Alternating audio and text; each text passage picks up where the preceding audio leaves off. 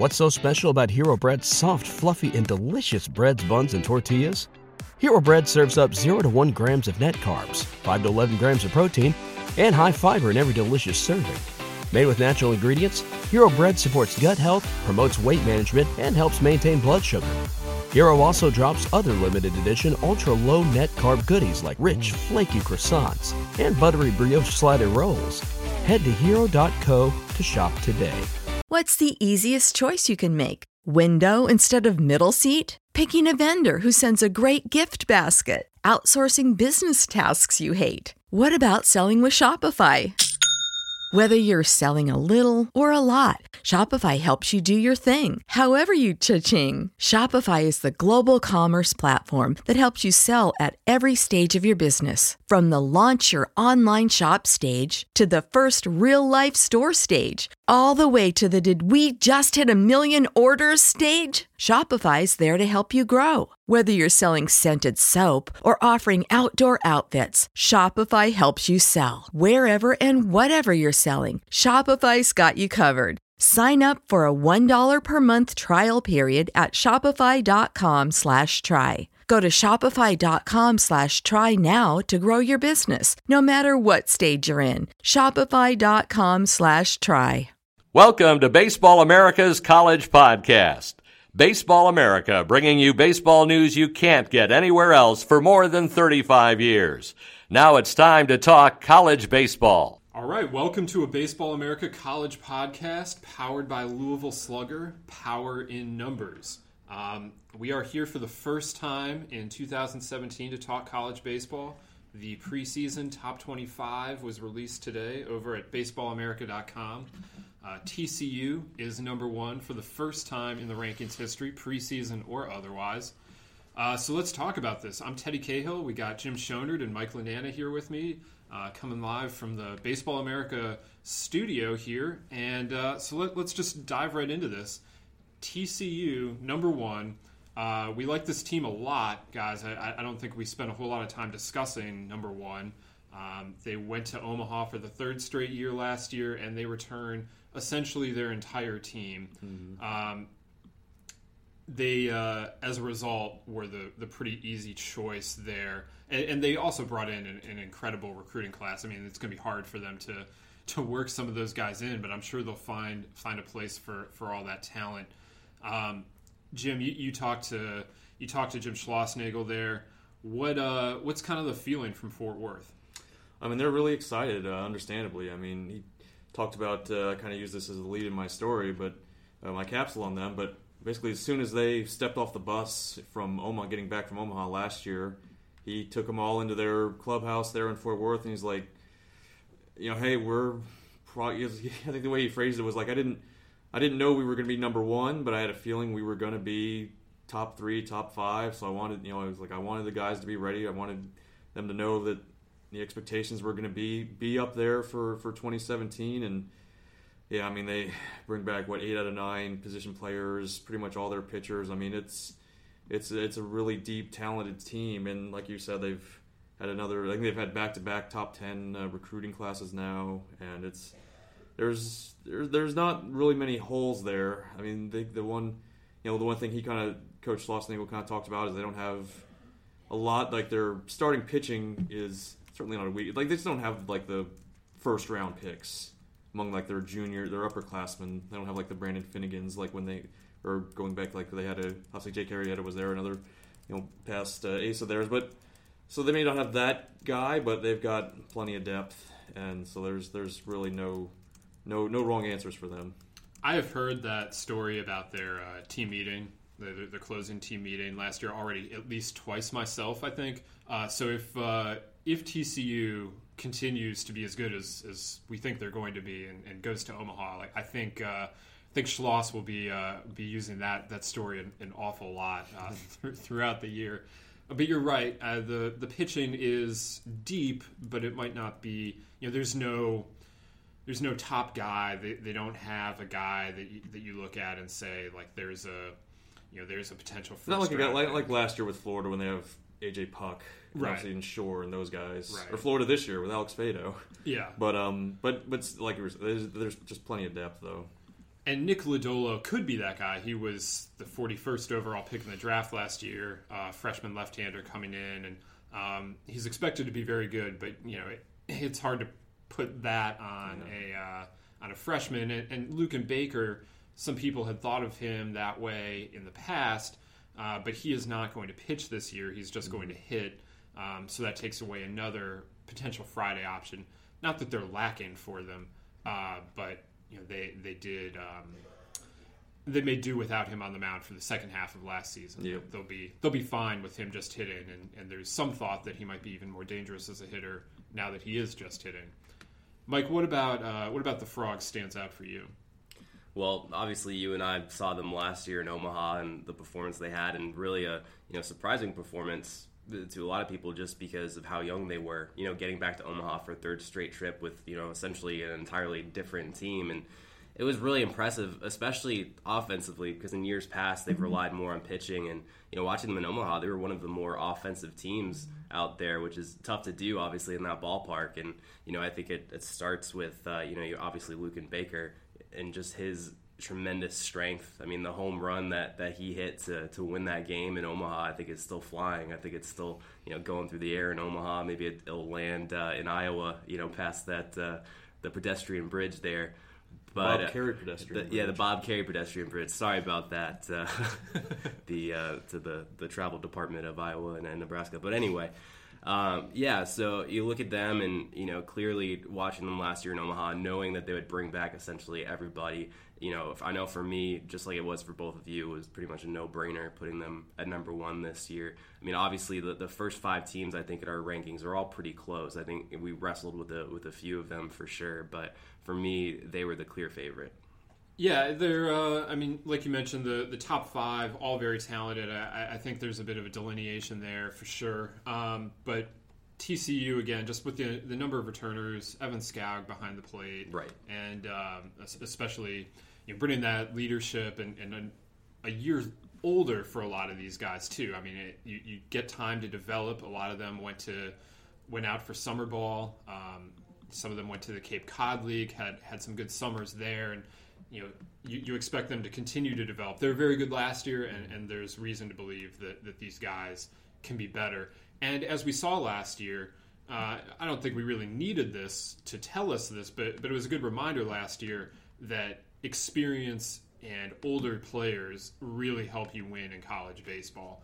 That was one of the the driving factors of Coastal's run, of several of these teams' runs, and TCU is not only you know prospecty and talented with guys like Baker and Skoug and Lodolo, uh, Josh Watson, but they're also experienced with guys like Mitchell Traver and Brian Howard and Elliot Barzilli, and uh, the list goes on and on. Um, so I think they're they're a very exciting team. We're, we're going to be uh, interested in, in following them all season. Following them at number two is Florida State, and then Florida checks in at number three. LSU and South Carolina round out the top five. Uh, number two is a bit of a sticking point for us. Um, you know, Florida and Florida State have been tied together. You know, not just by geography, but they uh, were the last two super regionals. Uh, they faced each other with Florida coming out on top both times. Uh, but we, we gave the nod, uh, a very slight nod, to Florida State here at number two. Um, Mike, what uh, what is it about the Noles that that has them ahead of Florida right now? Well, a lot like TCU, they bring back pretty much everybody.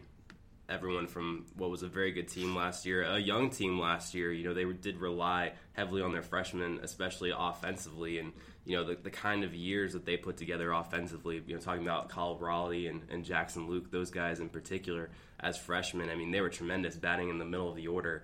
And then you look at you know bringing back Taylor Walls, who was our first team All American shortstop last year, and um, you know, obviously, uh, Dylan Busby, the performance that he put together just in the ACC tournament alone, at four home runs in that tournament, it was it was pretty wild to watch. I mean, it's it's they're always Florida State's always going to be an offensive team just because of the, the approach that you know Coach Martin has there. But you know, this year especially, there's really not a break or a breather in that lineup, and you know, it's such a luxury. It's something it's almost unheard of to have a lineup with four switch hitters in it. I mean, that's that's so difficult to match up against. And I know uh, Mike Martin told me he doesn't remember having any lineup with that many switch hitters, and, and I believe him because it's not something you see, you know, even at the major league level all that often. So, you know, certainly they're going to be really tough to pitch to as they always are. And then you introduce, you know, freshmen like Drew Mendoza into the mix, who obviously is, is very uh, highly touted coming in and a, a, lot of talent and someone who's going to start right away and play right away. And you would expect to make a, a positive impact early on for FSU. And then, I mean, beyond that, beyond the offensive depth and what they return from a position player standpoint, they return their entire weekend rotation too, which it's not quite maybe the dominant rotation as some of these other teams in the top five. They don't necessarily, it's not necessarily loaded with power arms, but it's a formidable group. Um, you have a guy in, in, Drew Carlton that's done it for a couple years now. That's a solid inning eaters type, a guy you know who relies on a sinker, who you know pitches to contact. You have Cole Sands, who, who came in highly touted last year, and he's got good stuff. He can run it up there to you know 94, 95 at times with his fastball, and you, you know you expect him to take a step forward this year from an inconsistent year last year. And then you have Tyler Holton, who last year was was great for them uh, uh, as a freshman left-hander, a guy who posted a sub three ERA and did really well and performed well in the in the ACC tournament as well. So you have a, a solid returning group there. And I mean, there are some question marks in the bullpen as far as who's going to step up as closer, but they have guys who've done it before. They have guys who've pitched high leverage innings, so you know you believe that they'll figure it out at some point. You know, if it starts as a closer by committee, so be it. You imagine they'll settle on someone at some point. So well, you know, the thing last year was they were really good last year, and they really yeah. never settled on a closer anyway. So right. um, you know, Mike right. Martin knows how to manage that bullpen out there. Yeah. So I mean, if that and if that's your only question, I mean, it's really not that big of a question with them. I think they're a very complete team. I think they're they're clearly the, the team to beat in the ACC. And you know, obviously we went we went back and forth between them and Florida. It was a difficult decision. You know, I could see it both ways. I could see both arguments. But I know to me, looking at FSU, it's just how complete they are and how many known quantities they have coming into this year. I mean, for me, I I, um, I look at Florida State and you know the the pitching, the the the three returning starters really stands out to me. I mean, you always expect they're going to hit, and it's a very talented lineup. And to have that experience back on the staff, I think that's that's going to be critical for them. And they're a little bit different than Florida. I mean, they really are. They're they're you know with Florida State, we're talking about this older team. We're talking about um, you know a team trying to get back to Omaha for the first time since 2012. Uh, with Florida, we're it's a little bit younger still. Um, they lost. They had six players last year drafted in the first 88 picks. They're reloading, and the talent is there, but there are a little more questions. They don't return their entire rotation.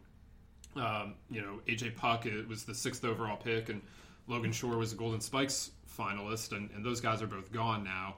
And so is Dane Dunning, who was also a first rounder, and um, you know did some very important work for them as a, a swingman.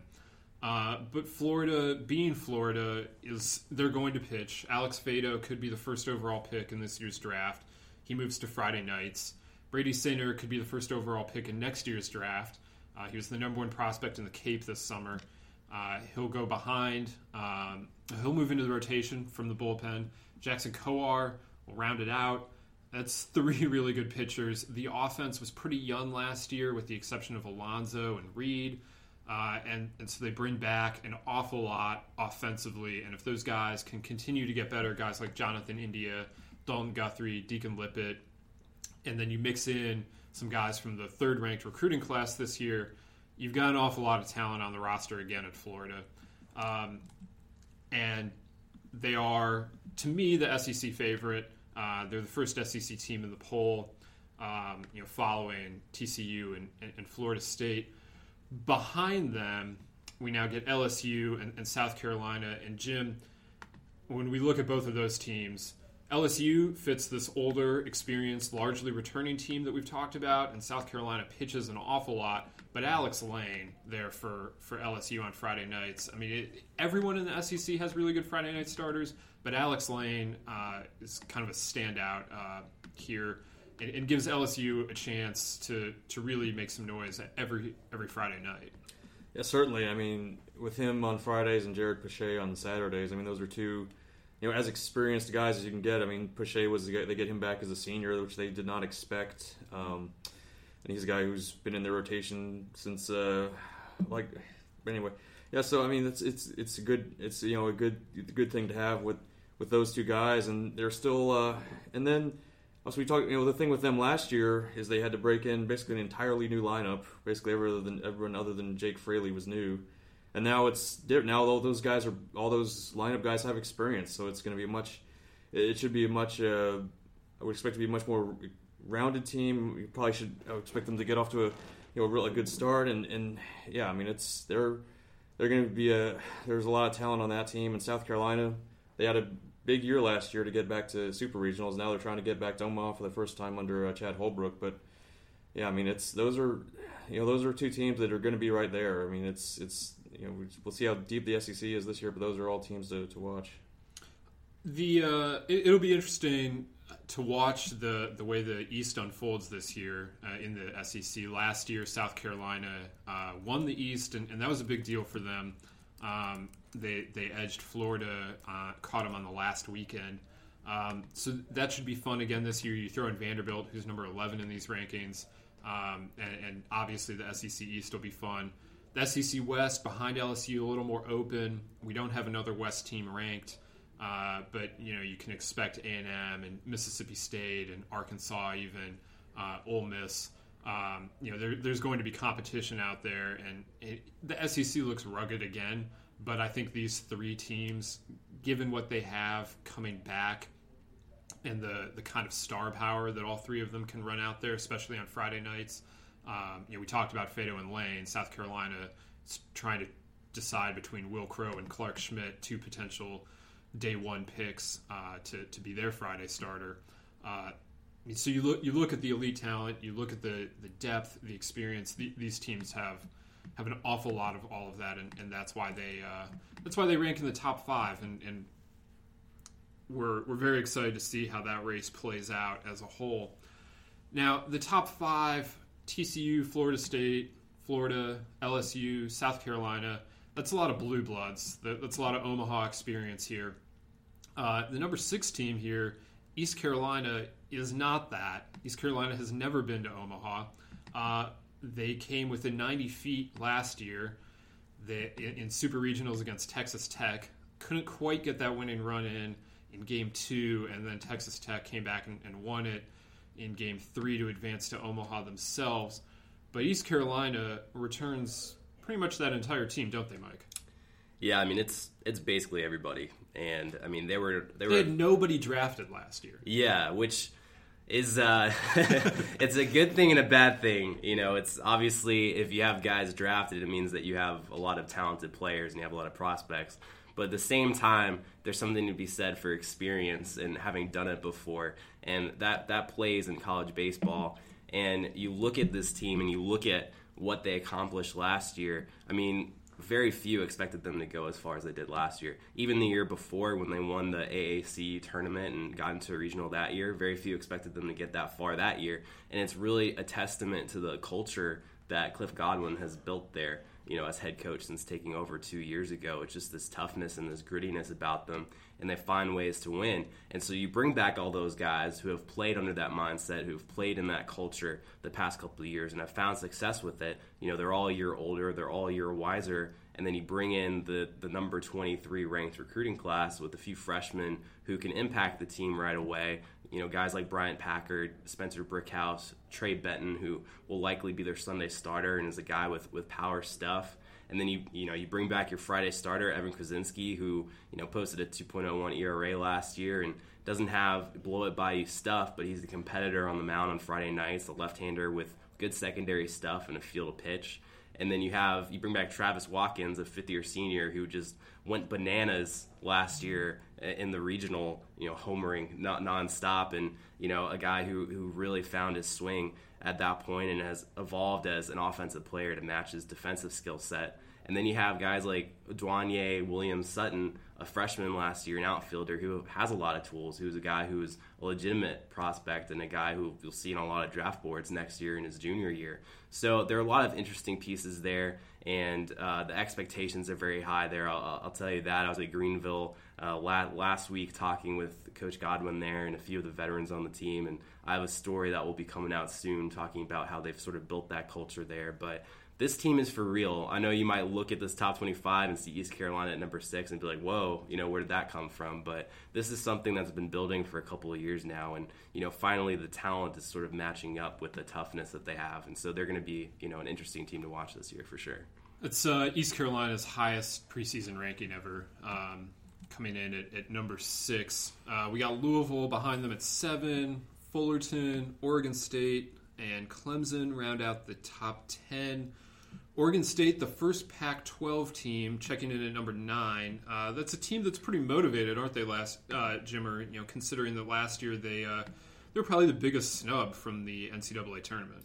Yeah, it was either you could argue for them or North Carolina, but yeah, I would say for me it would have been Oregon State. I thought they.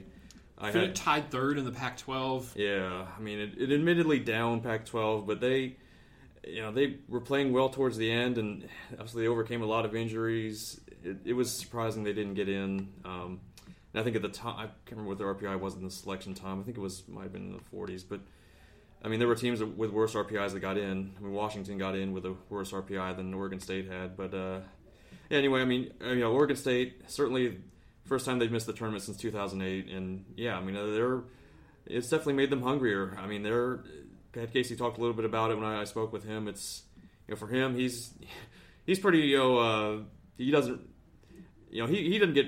I don't know how emotional he gets about uh, talking about many things, but he certainly didn't get emotional. He didn't get. Uh, he was pretty, you know, pretty uh, flatline about it. But um, but yeah, no. But as for the yeah, he said, but yeah, for the players, it's it is a motivator, and they've got a lot back. I mean, they had they had a lot of injuries last year. Like I said, I mean, Drew Rasmussen being the, the biggest one, their their ace, but um, and you know we went down with TJ, and but they get so they're they're kind of they hope to get him back, but that's not. Uh, not really not, not really know knowing when. But um, yeah, they had some guys break out in the rotation last year, like Bryce uh, Fehmel and and um, um, Luke Heimlich. Uh, Heimlich, yeah, I was trying to uh, blank there, but yeah, and, and Max Engelbrecht is back in the rotation to close things out in the bullpen. So they've got some arms. They've got obviously some uh, talented freshmen coming in like Verburg and uh, um, oh, Gambrell. So they had another uh, top twenty-five recruiting class. And offensively, you know, they've got talent. They do lose Logan Ice, a veteran catcher, but most of the rest of the lineup is back. Enda Morrison, their shortstop, so two up the middle guys are gone, but pretty much everyone else is back, and they're just going to. Obviously, KJ Harrison is probably the guy that will get the most attention. Their leading home run hitter from a year ago. Um, he'll he'll get a little time catching this year with uh, another freshman, Adley Rutschman, who's probably who's their uh, top position player recruit. Um, He's another guy with some power, so they should have a deeper lineup. Should be a little bit more offensive. Uh, Pat Casey talked about they could probably do probably. You know, last year pretty much Harrison and Ice were their only power guys. I think I, I wrote about this in my capsule them. They had I think those two had like 17 of their 20 something home runs I believe it was 17 of 25. Yeah, so 25 is pretty low for a team total, and have two of it be or two guys account for two thirds of it. Um, but so they should be a little deeper. They're hope they're healthier. Elliot Cary's back, another guy who outfielder who missed all of last year. Um, they're hoping some of their sophomores. Obviously, they had a great year from Nick Madrigal, one of their uh, a freshman last year. But some of their other guys from that class were a bit underwhelming. So they're hoping for those guys to come through this year. Guys like Cadyn Grenier, who was a, a top prospect in the uh, what was it, the uh, West Coast League, if I remember right, or the Cal Collegiate League, one of them. West Coast League. West Coast League coming out of high school um, which I know Mike was excited about. Mm-hmm. But, but uh, yeah, no. So the guys like that, some of that that sophomore class, if those guys take a step forward this year, and guys like Harrison and Rutschman kind of anchor the middle of the lineup, and uh, and Cary coming back, they could be a pretty. They should be a good offensive team. They've got options on the mound, and like I said, they had them as the top Pac-12 team. Uh, Fullerton as the top West West Coast team overall, but uh, yeah, I mean the Beavers. we got the Beavers and UW right down there, uh, number twelve, not far behind. But yeah, they're uh, they're definitely they should be back. I don't. I think that last year should be an aberration for the Beavs. The Pac-12 uh, race was very interesting last year, uh, in large part because Utah was under dealing with an under 500 record while trying to win the Pac-12, and they, they ultimately did do that. I think the Pac-12 race will be very interesting again this year um, but without the um, strange component of a, of a sub 500 team trying to win a power conference. Oregon State, Washington, Stanford, Arizona, these teams all look very, very intriguing. We, we have Oregon State here at the top. Jimmy, you mentioned Washington, uh, hot on their heels there at 12. Um, and then Arizona and Stanford are a little bit further down at 22 and 23. You got some teams trying to come back from down years. Oregon State and Stanford both missed the tournament last year. You got Washington trying to really build on some momentum, trying to break through to super regionals for the first time. And you got Arizona coming off of you know being the national runner-up, one win away from a, a national title in Jay Johnson's first year but they have to replace an awful lot. So it, it's an interesting Pac-12. Mike, is there is there a Pac-12 team that, that kind of jumps out to you as, as an interesting team, not necessarily as the favorite, just as a, a team that, that you want to you're, you're, excited about seeing this year? Yeah, let's talk about Washington. Uh, I like I like let's talk about Washington. I you know you look at this group and obviously a, a successful year last year and they return a whole lot. I mean, they're they're in good shape. Um, you, you, look at bringing back Jack Meggs, who you know I had a couple of Pac-12 coaches tell me they thought he was the most valuable player, you know, in in the Pac-12 just because of what he brought to his team in terms of his leadership. And we should note that Lindsay Meggs, his father, was not one of those. coaches. He was not one of those coaches, so it was not a biased. it was not a biased thing, um, but you you look at them and, and they do bring back a lot and, and you know they had some young pieces last year that really needed to develop you know you look at AJ you know at shortstop you know a guy who, who came in with a lot of tools and defensive ability but didn't necessarily hit all that well. He had his struggles offensively. He's gained some weight. He had a nice K, put on about 25 pounds, so he has a chance to produce a little bit more this year. I know talking to, to Lindsay Meggs, he's really excited about the progress Joey Morgan has made behind the plate and thinks when it's all said and done, he'd probably be one of the top catching prospects out on the West Coast um, when it comes time for the draft. So you know they they do they do bring back a lot and then you look at the the weekend rotation you bring back Noah Bremer who has has been really their guy the past couple years on Fridays and has been really steady one of the steadier arms in the Pac-12 the past couple years. And then Joe Demers a guy who you look at the stat line last year and it was a little ugly you know an ERA over 6 but you know has good stuff you know came in very highly touted a very talented freshman but obviously had his struggles this year so far in the fall, he looked like a different guy and uh, a guy who's using more of his arsenal, who's who's really developing as a pitcher and less of a thrower. And so expectations are high for him this year. Obviously, it's wait and see, but expectations are high. So you know the biggest question mark with Washington at this point is replacing the closer. Obviously, Troy, Troy Rollins, what he did last year. I mean, just look at the numbers; they're they're insane.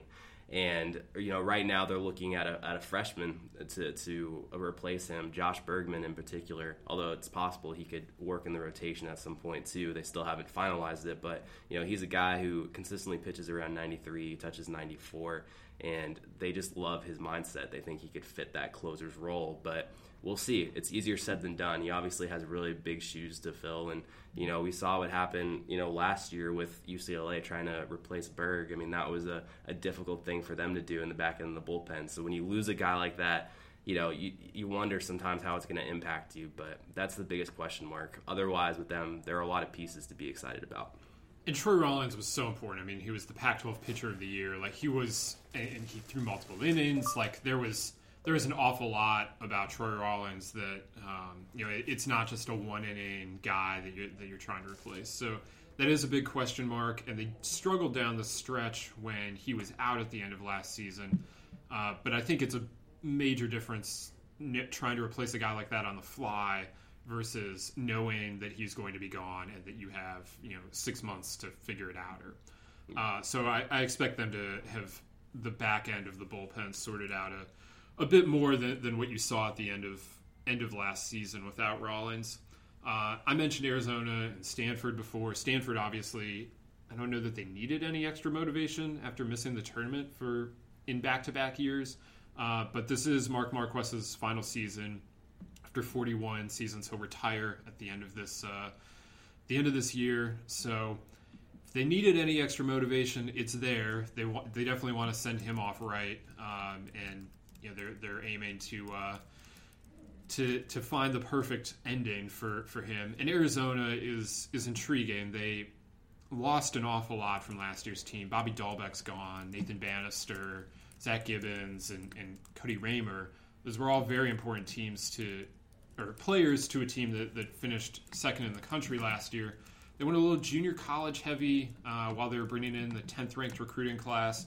So if they can get those guys to mesh quickly, they should be in a good position uh, because obviously, in addition to the talent they had last year, Arizona's um, team chemistry really was a was a big asset for them, and I, I, think that was a key component to their Omaha run. So trying to f- find a way to make that happen, you know, give this team the same kind of cohesion.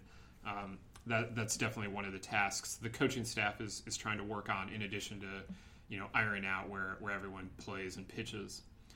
So we talked about Arizona as the national runner-up. Let's talk about the defending national champions, Coastal Carolina.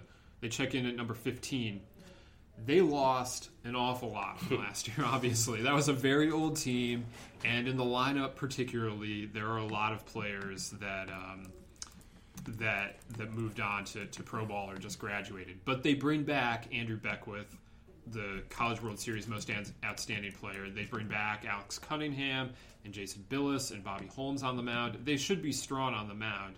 Jimmer, what, what do you make of, uh, of Coastal here as we move into 17?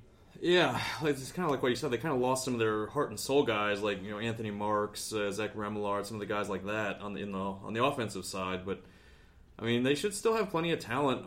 I wouldn't. I mean, they're they're always been a at their best. They've been a program known for offense, and they play in an offensive ballpark. So I wouldn't expect that to hold them back. I mean, maybe they. I mean, sure they'll have to sort some some things out lineup wise in the early going, but I mean, I, I I've I'm, I've pretty pretty uh, pretty complete faith that they can they can figure it out. And like you're saying, I mean, they've on the mound. They're, there's they're they're pretty set. I mean, they do have to replace Mike Morrison, which won't be easy, but. I mean, the rotation, they've got options. They've got some freshmen they like, and like you said, Beckwith is back, so they can and they can use they can do pretty much whatever he can do pretty much whatever you want him to do. So I think and he did last year. Yes, exactly. so yeah, so I mean, I think they'll be fine. And we we we kind of debated about where to place them. I think we had, originally we kind of had them a little lower just because of how much the offense they're losing, but then we kind of realized, you know they are the defending champs and they've got they've got guys in that dugout that are winners and they've got experience on the mound and that coaching staff now is you know has a championship on his resume. So it's I mean we're so they you know kind of gave them a little more credit once we uh, kind of upon further reflection. I think um, how they. You know, they have some pieces offensively. Billy Cook out there in, in, the outfield, and Kevin Woodall and Brandon Wood Myers. I mean, they, they have some pieces. Uh, they'll have to figure it out. But like you said, offensive ballpark. I don't think they're going to lead the country in home runs again this mm-hmm. year. Um, but with the pitching staff they have, with Beckwith on Friday nights and, and him locked into that this year, as opposed to that them not being sure that he could handle starting for, for a full season, and does he work better as a bullpen ace or as a closer? I mean, they're settled on they, they, they can settle on what they want him to do, and with Cunningham and Bilous behind them, and, and Bilous especially being a year further away from Tommy John surgery that he had his senior year of high school I think they can pitch at a higher level this year, which means that their offense doesn't need to produce the kinds of gaudy numbers that, that they did last year. And it's a program with a lot of momentum. Obviously, they they really they're really believing in themselves right now, and they should, considering what they did last year.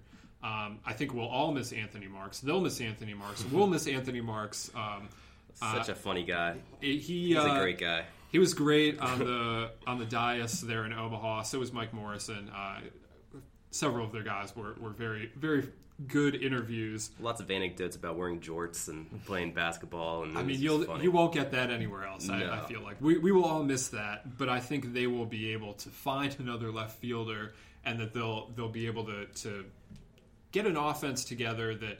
Um, you know, is, is capable of, of, supporting the strong pitching staff that, that Drew Thomas, uh, their pitching coach, has to work with.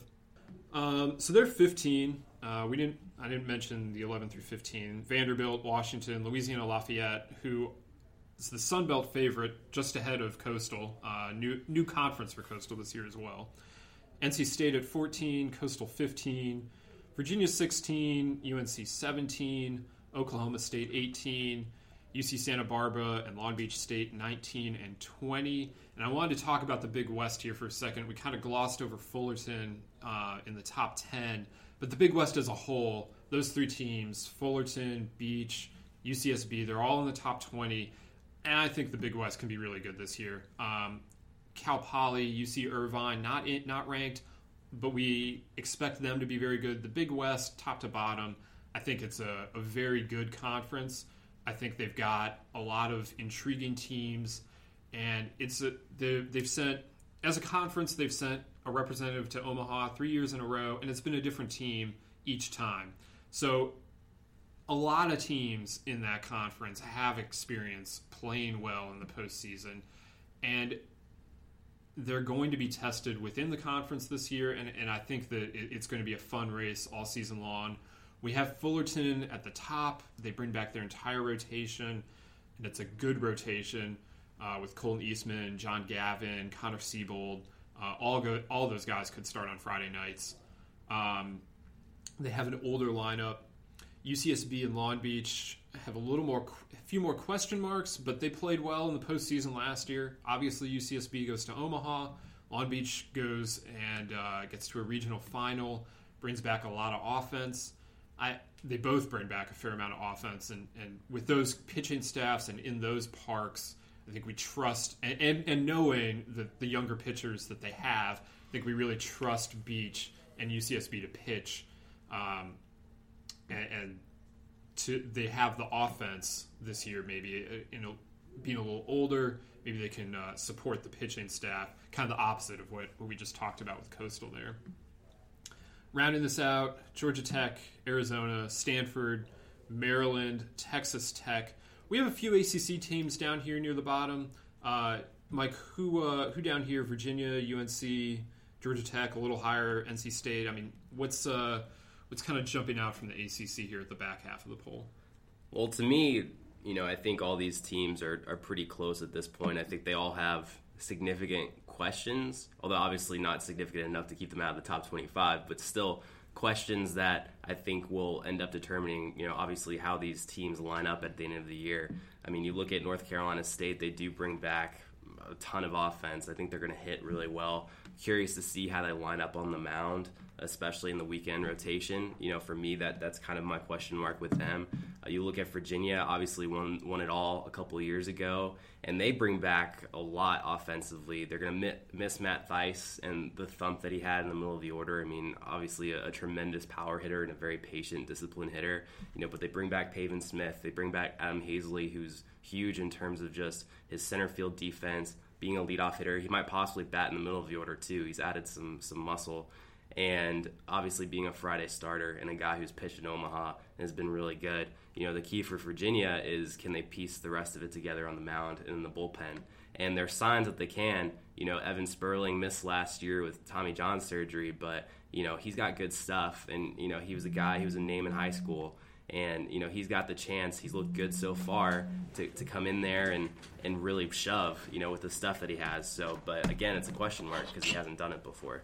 And then you look at, at North Carolina, and obviously they've missed the tournament the last two years, which is strange for a program that was, you know, really a yearly Omaha team for, for a while there. And uh, obviously, it's a team that's going to be hungry to, to get back into the postseason. But you know they have their questions too. Obviously, having not been there, they return a lot of the same guys. Can take they take steps forward? There are signs that they will take those steps forward, and certainly you look at their pitching staff and how deep it is. You know, you already have JP Bukauskas, who is one of the top draft pos- prospects leading up into this draft, leading their rotation, and then you bring in the arms that they brought in in their recruiting class. You know, they're very very deep on the mound, even after losing Hunter Williams um, for academic reasons. So you know, for me, the question is okay, can these guys who have missed the postseason the last two years, can they figure it out? Can they take a step forward? And can they win those big games and finish off series? You know, so that's that's what we'll see. And then Georgia Tech, for me, I mean, they're always going to hit. They, they have a very good lineup, but can they stay healthy on the mound? That was the, the big key for them last year, and we'll see what they do this year. last year Georgia Tech got off to a great start, and um, it was really attributable in large part to their young pitching, and they couldn't keep it up. Partially because they had some injuries, partially the schedule strengthened a little bit. Um, so as those guys get older and they get those guys back this year healthy, um, I really like the upside of Georgia Tech. They're going to have to stay healthy, like you said. I mean, they, they just they can't they can't endure the injuries they had last year. Um, they made it to regionals last year, but they were uh, by that time they they weren't quite the same team that they'd been at their peak. And UNC on talent, I mean they they could be ranked a lot higher than this. I think Definitely, um, definitely. but when you lose your when, when you lose what they lost and off a team that um, you know and, and you haven't made the the tournament for the last couple of years. There's some question marks and uh, there are unknowns here. They're, they're dealing with a, a bit of a younger team. These guys are still largely sophomores. There's some juniors mixed in. Brian miller very good uh, moving to the outfield and, and Bukauskas, like you mentioned. But you know they're, they're a younger team and they're they're going to have to find a way to to win, uh, which, which is something that they've struggled with a little bit the, the last couple of years. And I think they'll finish better in the ACC than they did last year. Um, but And expanding the ACC tournament obviously helps because they just missed the cut last year, being one of those ten teams. So right, I mean, but Yeah. you, you, you figure though they have to finish better than 11th. you in would the think so. You would think so. Um, their record might not be that much better, but the uh, their overall record might not be that much better. But I, I, I Yeah. figure they they almost have to finish better than 11th in the ACC this year, uh, with with the kind of talent they have. Yeah, for sure. I think they get back into the tournament this year. You know, I think they do. I don't think they miss three NCAA tournaments in a row, but we'll see.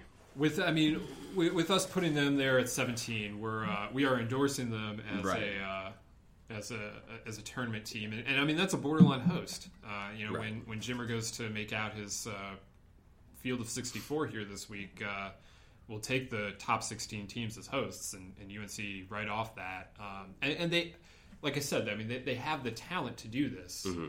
We just want it. We want to see it a little bit. I think. Yeah, I mean, they could. I could see them swinging in either direction in this poll, depending on how things go early in the season, because they have a tough schedule to start out too. I mean, they're They do. they're opening against Kentucky, which you know, obviously it's not a team that's ranked, but they've got some talent on that team. It's and- hardly a cream. I mean, that, that's an SEC team. It's coming. They're coming to UNC. I mean, that's hardly a cream puff uh, opening weekend. They're they're going to see some stuff on opening weekend. and then they have Long Beach State coming in soon after that. So it's it'll be interesting. We'll I think we'll know early what kind of team they're going to be. Yeah, I, the the early the early going is going to be very important for them, especially as they try and get the uh, get the taste of last year out of their mouth a little bit. Right.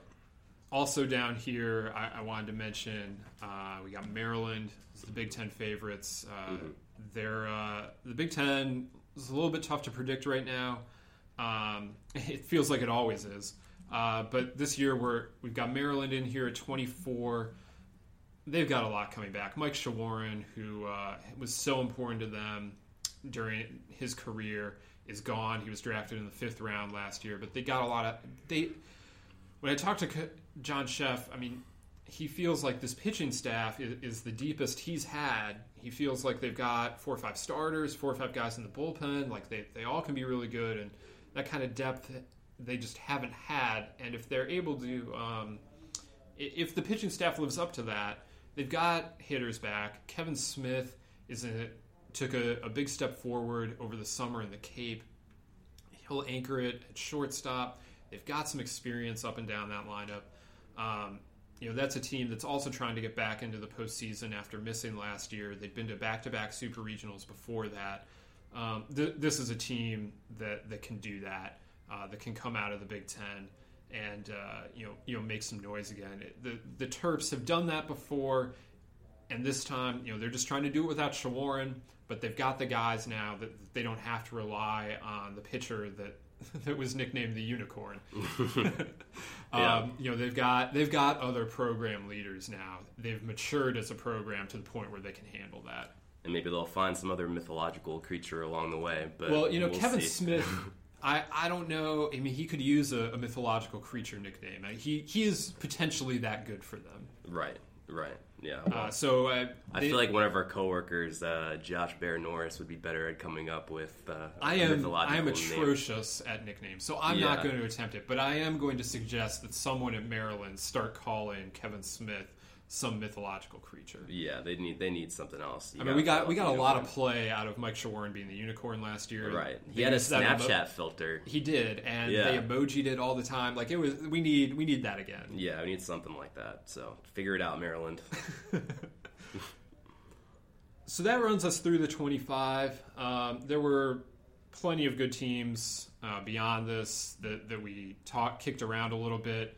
Uh, Texas A&M, Mm-hmm. Rice, uh, those two stick in my mind. Houston, we talked about. We, we talked bit. about Houston a all the little bit. Texas teams. all Texas all the time apparently. Um, Everything's bigger there. So. Um, you know, I, I- Michigan also in the Big Ten. I, Right. We uh, we kicked around a little bit, and uh, both Mississippi and Mississippi State. Um, so there there are talented teams here. I mean, it really. When, when we're trying to narrow it to 25, there are some teams. I mean, we, we only have these 25 slots. Some guys, some teams just inevitably end up, you know, missing the cut. That this is the nature of, of a top 25 ranking. right. Um, but there there are very talented teams beyond this. It's going to be an exciting year in college baseball. Uh, we're finally we're, we're only a few weeks away, which is a little scary. We've got a lot of preview content left to finish here, uh, but we've got a top 25 now, and that means that the season's coming up pretty soon. It does, and I'll, I'll tell you what, Teddy. I'm I'm jacked. Uh, I'm pretty jacked about the season, and I'm pretty jacked because I had probably an unhealthy amount of coffee this morning. But you know, it's it is coming. It is coming soon. But it's gonna be fun to get out at, at baseball fields again and, and see a lot of this talent in action. And you know, we're gonna have a lot of great teams. You know, here in, in our area, you know, around Durham and our neck of the woods, just because we have a lot of ACC teams here. But you know, we're also obviously going to be traveling around and trying to get out there and see as many teams as we can. And I tell you what, I'm excited. I'm excited. I'm ready to go. I'm ready to get out of my cubicle. I'm ready to spread my wings and fly, Teddy. Let's cover some college baseball. Let's do it. Mike has the enthusiasm this morning. Opening day is February 17. We will have the enthusiasm then. Between now and then, you can read all kinds of, of stuff over at baseballamerica.com about this upcoming season.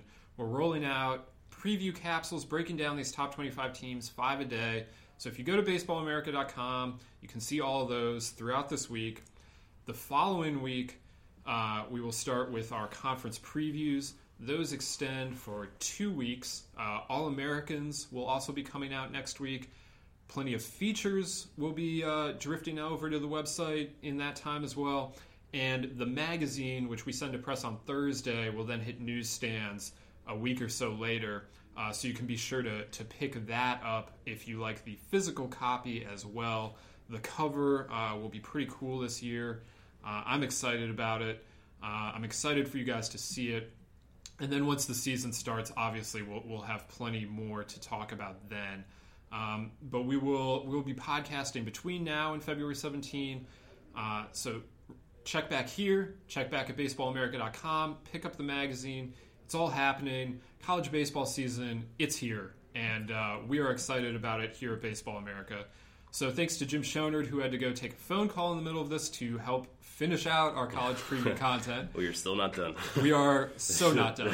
Um, so thank you to Jim. Thank you to Mike. I've been Teddy Cahill, and thank you for listening. This concludes our program. Want more in depth baseball coverage? Be a better fan. Visit BaseballAmerica.com to get more comprehensive baseball coverage. Everybody in your crew identifies as either Big Mac Burger, McNuggets, or McCrispy Sandwich. But you're the filet fish Sandwich all day. That crispy fish, that savory tartar sauce, that melty cheese, that pillowy bun. Yeah, you get it. Every time. And if you love the filet of fish, right now you can catch two of the classics you love for just $6. Limited time only. Price and participation may vary. Cannot be combined with any other offer. Single item at regular price. Ba-da-ba-ba-ba.